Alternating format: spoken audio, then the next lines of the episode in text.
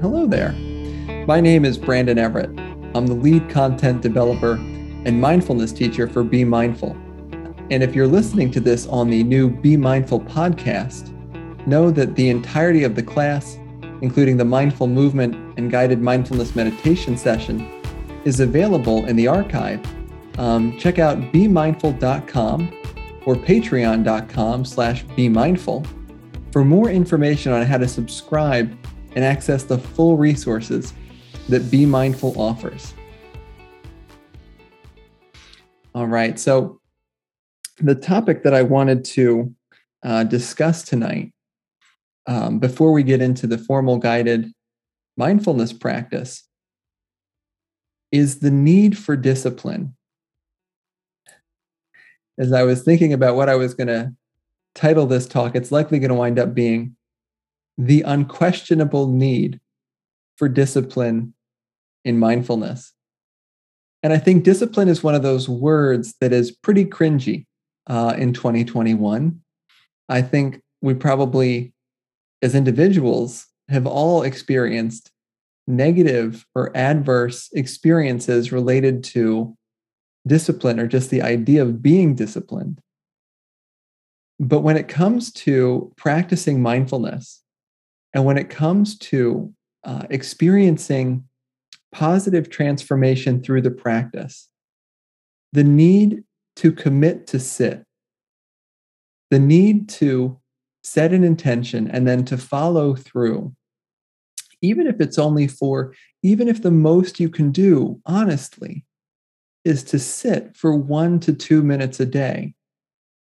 The need to stick with that is unquestionable. And so I want to highlight here um, kind of what we're up against, though. Like, you know, if discipline is so important, like, why? Why do you need to commit to mindfulness? Why can't you just do it once a month, like a massage, you know? So, just to kind of share some numbers and some research here, what we're up against is this. So, uh, back before smartphones became very popular, back before they were released in 2007, the average human being had an attention span of 12 seconds. That is, you could apply your attention for a span of about 12 seconds before you would be interrupted by a thought or you know by some outer experience and then have to guide your attention back to whatever you were doing well with the advent of smartphones they did this study 10 years later so in 2017 they found out that the average human attention span is now seven seconds. And that's actually shorter than a goldfish. Goldfish, believe it or not, actually have an attention span measured at eight seconds. So, what that means is that if you're ever having a conversation with a goldfish, you will likely forget what you're talking about before the goldfish does. All right. So there's this thing where in the last decade, our attention span has been nearly cut in half due to smartphones, due to social media. Now, the other part of this is okay, well, if our attention is wandering or if our attention is getting lost, where is it getting lost to? Or like, where is it going? You know?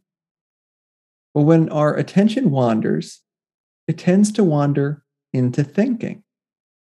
All right, it tends to wander to that aspect of ourselves called thinking. And many people have the experience of there being an internal narrator. And that internal narrator uh, seems to have thoughts from moment to moment, planning ahead for this, looking back on that, judging this or that in the moment.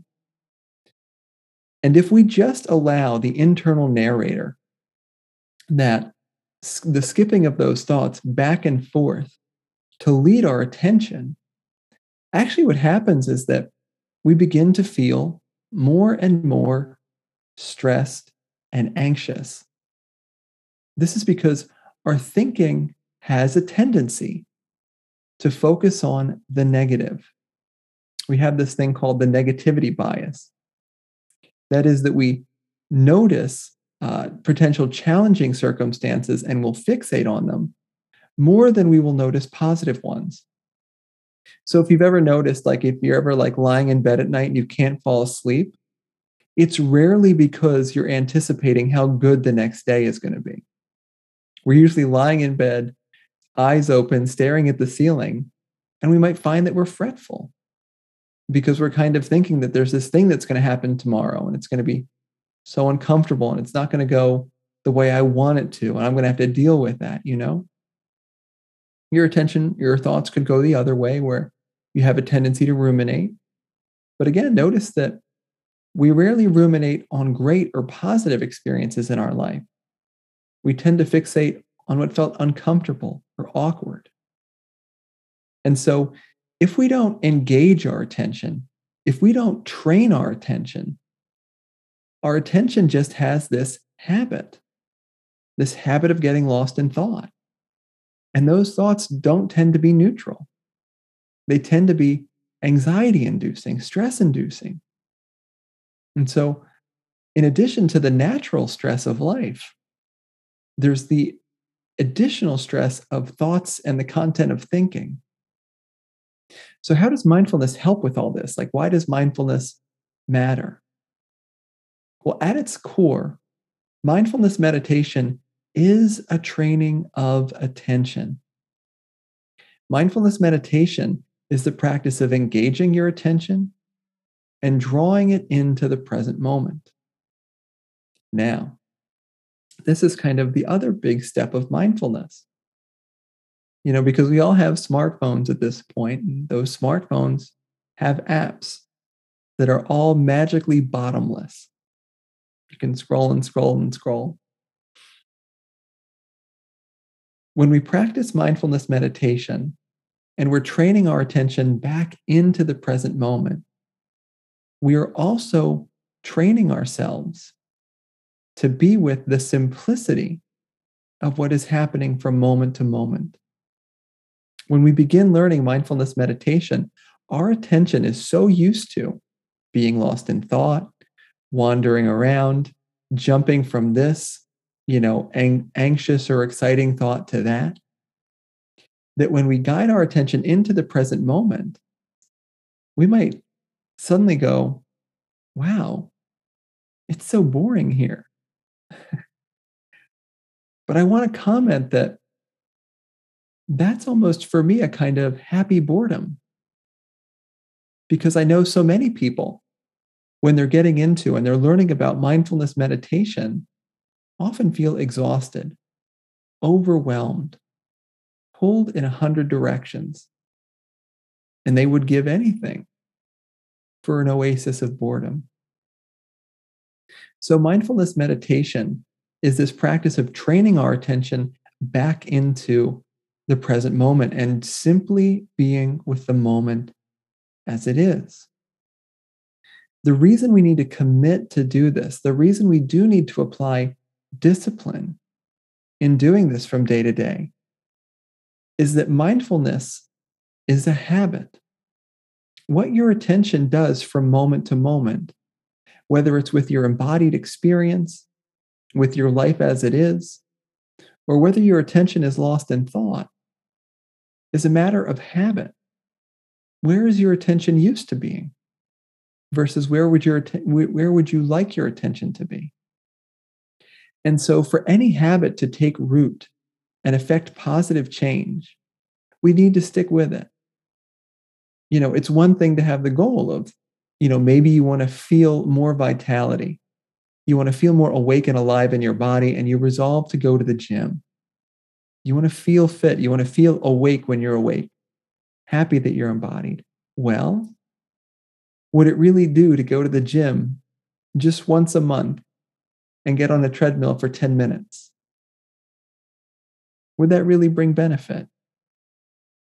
Likewise, if um, you know, if you decided that you wanted to, this is coming up spontaneously, if you really wanted to um, understand how to navigate by the stars, if you really wanted to at night look up and understand what you were looking at, what bodies and, you know, the arrangements of the stars, would it help if, you know, once a month you just took a telescope out and stared up into just a, a, a patch of sky and then, other than those few minutes you were doing that, just applied nothing more to it.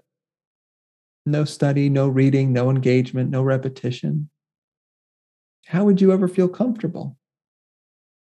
How would you ever become familiar? How would you ever gain the knowledge that you were really looking for, the satisfaction?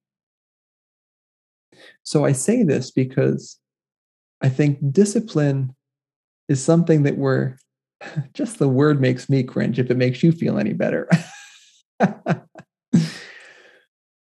discipline is a cringy word.